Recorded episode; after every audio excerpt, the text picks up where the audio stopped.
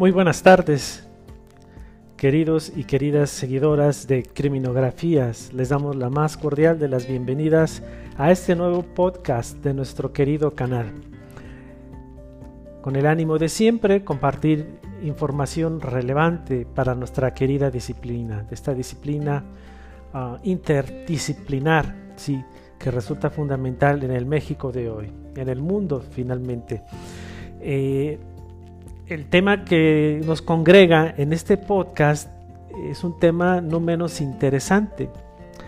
Ahora corresponde al grupo 2 ¿sí? del semestre anterior, del cuarto semestre, aunque las chicas ahora, el día de hoy, pues ya se encuentran cursando sus estudios de quinto semestre, ¿no? Pero el, el grupo 2 realizó una investigación criminográfica muy interesante, en el sentido que entraron a hacer una investigación en el seno de, la materia trabajo de campo. Eh, sobre un tema que es hoy en día relevante para la cultura mexicana. Estamos hablando de cultura y que tiene que ver con aspectos criminógenos, quizá desviados, antisociales, sí, en parte sí. No se generaliza, como todo máxima de todo científico social, no se generaliza, pero pero sí hay como unas tendencias, ¿no? De ciertos grupos al margen de la sociedad que se adscriben, se adhieren a una forma de fe o devoción religiosa a una deidad denominada la Niña Blanca o la tan conocida la Santa Muerte. Sí, ese es el tema que nos congrega el día de hoy. Y bien, el, el equipo de muchachas realizó un estudio de campo haciendo entrevistas, reports, eh, marchas de, observación, acudiendo a los centros de devoción de, esta deidad. Eh, también investigación de, gabinete donde recabaron algunos datos estadísticos que fueron relevantes que, que ayudan a contextualizar e integrar la comprensión del fenómeno de dicha deidad. ¿Sí? El podcast de hoy que van a escuchar eh, no es un podcast con un trasfondo religioso, como se han de imaginar. Es un podcast de análisis a un hecho social, que es la devoción a esta deidad denominada la Santa Muerte. Eh, hay conclusiones muy interesantes. El podcast dura un poco más de 20 minutos, pero está todo muy interesante, muy enriquecedor. Eh, nuestra compañera Jessica Paloma, Hernández Landaverde, perdón, ella se encargó de, narrarnos de propia voz los resultados, los hallazgos que realizaron como equipo criminográfico. Y los hallazgos, insisto, vale la pena escucharlos, ¿sí? Porque además nos contextualiza mucho en el ámbito de, de, todos estos tipos de, de reflexiones en torno a las temáticas muy sensibles y muy de interés de nuestra querida disciplina. Yo me resta eh, cederle la voz a Jessica Paloma, ¿sí? mencionar que fue el esfuerzo de Jessica Paloma, pero también en conjunto con su equipo ¿sí? de compañeras que se encargaron de realizar dicha investigación, a quienes menciono Karen Judith García de Jesús, Ana Milagros González Contreras, Marco Antonio López Ramírez, Marisol Morales Pacheco, Natalia Torres Puga, Sebastián Quintanilla Sánchez y bien, con el talento de Jessica Paloma Hernández Landaverde, a quien aprecio mucho, además es colaboradora de nuestro canal, la respeto mucho, una muchacha muy inteligente y muy ah, inquieta en, estos temas, con muchos talentos y habilidades natos para ser una investigadora. Claro que sí. Bueno, sin más por el momento, yo aquí dejo el micrófono y vamos a pasar a escuchar los resultados que Jessica Paloma nos va a compartir. Adelante.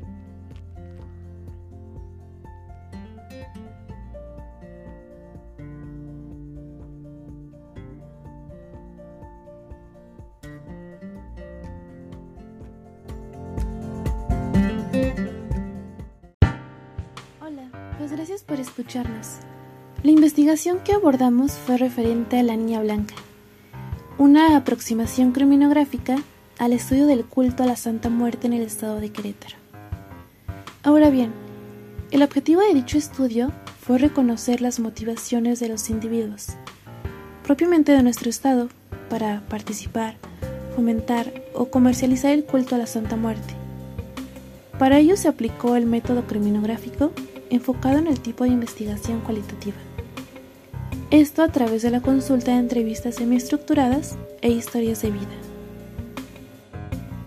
Esto se aplicó a informantes involucrados a la veneración de la Santa Muerte, ya sea porque su labor cotidiana se relacionaba con la comercialización de productos o servicios referentes al culto, además de ser seguidores o en casos más concretos, en función de los servicios por tratarse de mediums, elegidos de Dios, es decir, aquellos que tienen dones divinos. Así se referían nuestros informantes. El contexto diacrónico sincrónico parte del desarrollo sociocultural en nuestro Estado, en cuanto a religión se trata, por lo que es reconocido por la alta aceptación que existe a la religión católica, como lo es en la mayoría de los estados de la República. Sin embargo, el culto religioso que goza de prácticas similares y hasta inspiradas en la misma religión católica ha ganado cierto reconocimiento y seguidores. Con ello se hace referencia al culto de la Santa Muerte, que para aquellos ajenos al contexto real del propio culto puede resultar hasta ofensivo, e incluso, en la mayoría de los casos, es asociada al satanismo, el delito, a lo contrario, es decir, a lo malo, evidentemente cargado de un entramado simbólico significativamente dinámico, pues está asociado al hecho social criminal. Y en cuanto a la discusión de la conducta, que es un aspecto sustancial que nos atañe en criminología, independientemente del abordaje, sabemos que la conducta en sí trata de la acción u omisión de una acción en un contexto social.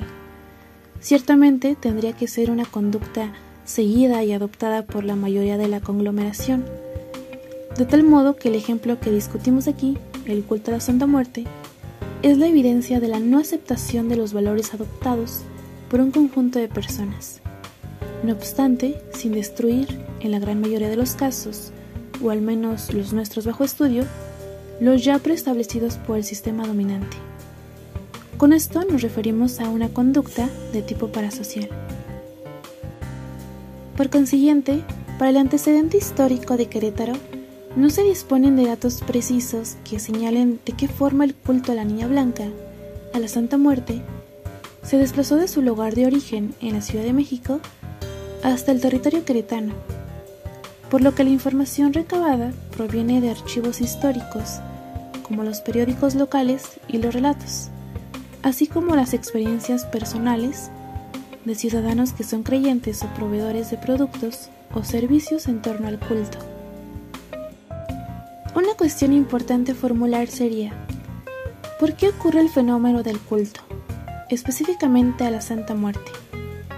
Para ello, Homero Arigis, en 2007, menciona que el culto a la Santa Muerte hace evidente los dos Méxicos, es decir, el de la gente que pide favores o milagros para tener trabajo, salud, comida. Esto pues referente a cubrir necesidades básicas. Y el de los hombres del poder económico, político o criminal, quienes curiosamente le solicitan venganzas o muertes. Fragoso 2007, por otro lado, menciona que diversos periodistas han intentado dar una explicación en la que se argumenta que esta celebración inició de una forma clandestina entre grupos que se llegaron a encontrar en conflicto con la ley. Y desde una perspectiva antropológica, se habla sobre que fue en primera instancia un culto familiar que posteriormente se propagó a los ámbitos criminales. Nuevamente Fregoso en 2007 utiliza dos palabras para escribir a la Santa Muerte como deidad. Una de ellas es heterogéneo y la otra palabra es ambigua lo cual menciona que es un reflejo y a su vez la expresión de ciertos sectores excluidos por la sociedad. Para estos hace referencia a la economía informal, la cual es la base social del culto, que está integrada por personas que comparten pues cierta vulnerabilidad social y que son excluidas de la economía formal, además de la seguridad social, del sistema jurídico y también del acceso a la educación es decir, un sector empobrecido. Hoy en día en el estado de Querétaro se llevan a cabo ceremonias de veneración y agradecimiento. Por ejemplo, en el Templo de la Santa Muerte, ubicado en el municipio de Pedro Escobedo, en prolongación Reforma. Estas fiestas dan inicio el 31 de octubre con la peregrinación y el 2 de noviembre con actividades continuas.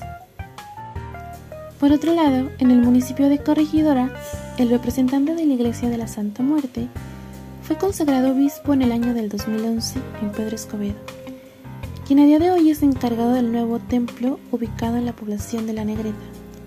Y a razón de ello, el pastor comenta que tuvo que instruirse aún más para que los futuros seguidores de la Niña Blanca no se unan por moda, sino más bien por fe. Es uno de los retos a los que se ha enfrentado al llegar al municipio de Corregidora, la aceptación y el rechazo de las personas. Además nos comentó que cada templo lleva a cabo sus propias prácticas o rituales, pues depende del enfoque en el que trabaja cada pastor. En su caso, él sigue las prácticas de la cultura Soque, una antigua etnia ubicada en Tuxtla Gutiérrez, Chiapas, que suele realizar ceremonias y ritos prehispánicos para invocar la abundancia, la salud y el bienestar de la comunidad originaria. Comenta que data desde hace más de 5.000 años.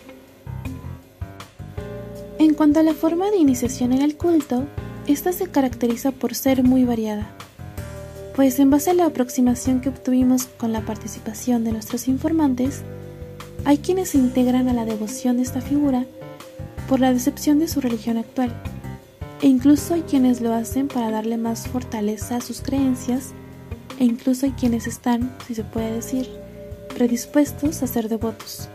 Esto, en efecto, una de las informantes lo comenta de la siguiente manera. Yo empecé hace un año porque mira, tengo más hijos, pero mi hijo tiene el don. Empezó mucho antes, ya que se preparó y con su don puede ayudar a las personas que lo necesitan.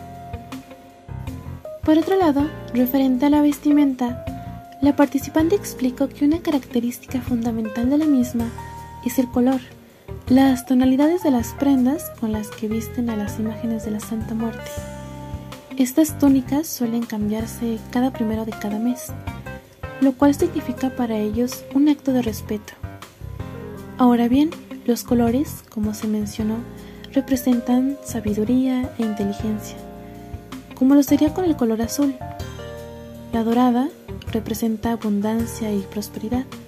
La negra es una protección absoluta y suele ocuparse para proteger a una persona que ésta no pueda ser víctima de algún trabajo. Según lo mencionado por parte de nuestro informante, así como el rojo para el amor y la pasión, el verde para solucionar problemas relacionados a los conflictos con la ley. La lista de colores continúa y generalmente es conocida como las siete potencias, donde además de encontrar los colores ya mencionados, también está el dorado para la abundancia y la prosperidad económica, o el morado para elevar el nivel espiritual y retirar las energías negativas, por lo que cada color tiene un propósito especial.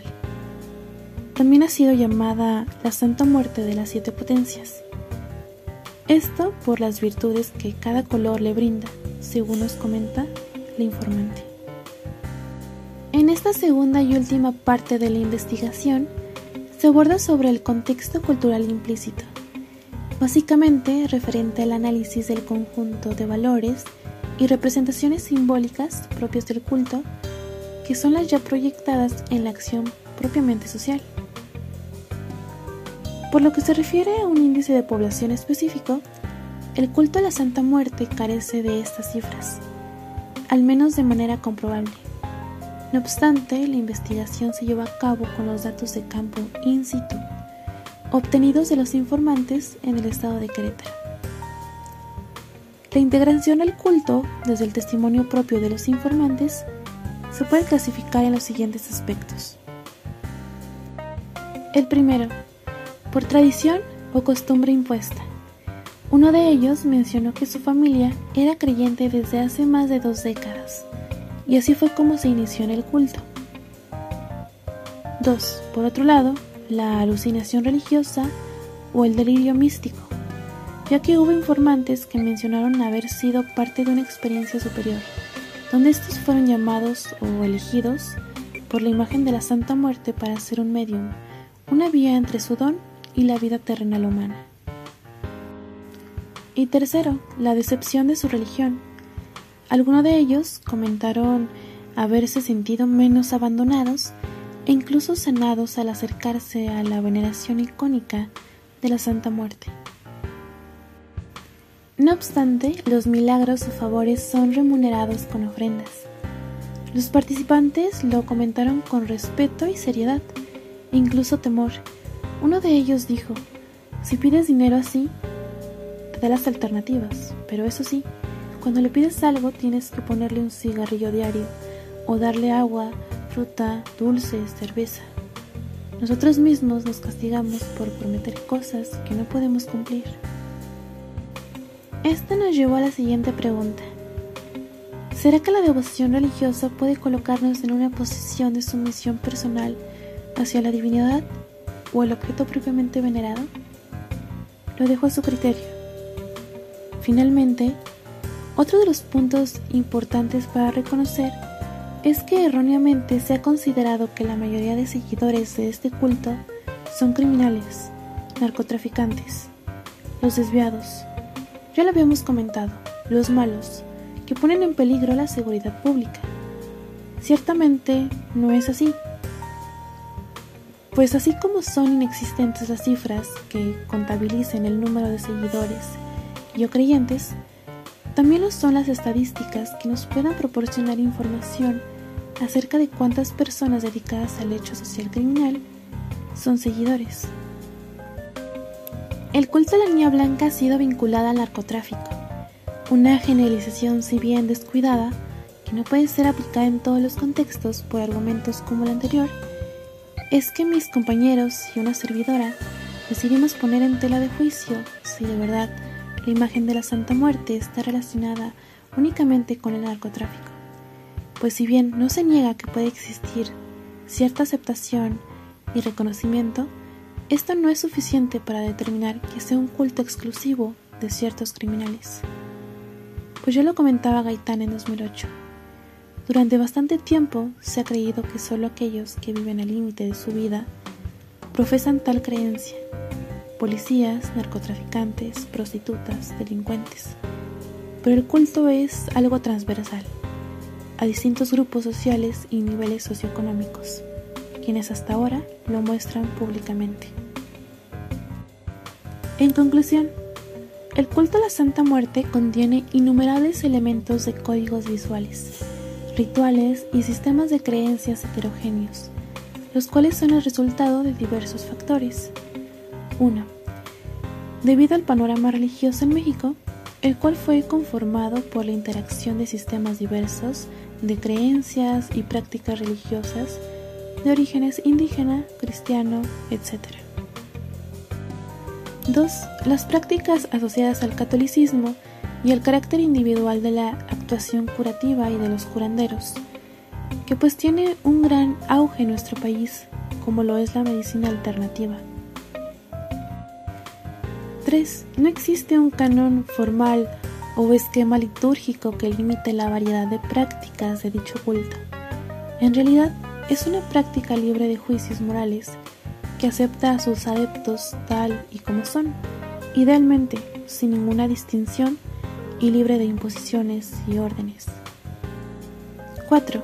La imagen de la muerte, pues como se explicó, tiene diversos significados simbólicos e interpretaciones dependiendo del contexto y del sujeto que lo interprete. 5. Y finalmente, la cultura globalizada ha facilitado su creciente popularidad en esta actual sociedad de hiperconsumo. De ahí su aceptación o desaprobación con los estándares morales dominantes. Y bien, gracias por llegar hasta el final de este podcast y a la participación de mis compañeros en esta criminografía. Les recuerdo que pueden seguirnos en nuestras redes sociales y compartir si así lo desean. Todos los comentarios son bien recibidos. Muchas gracias por escuchar. Hasta entonces.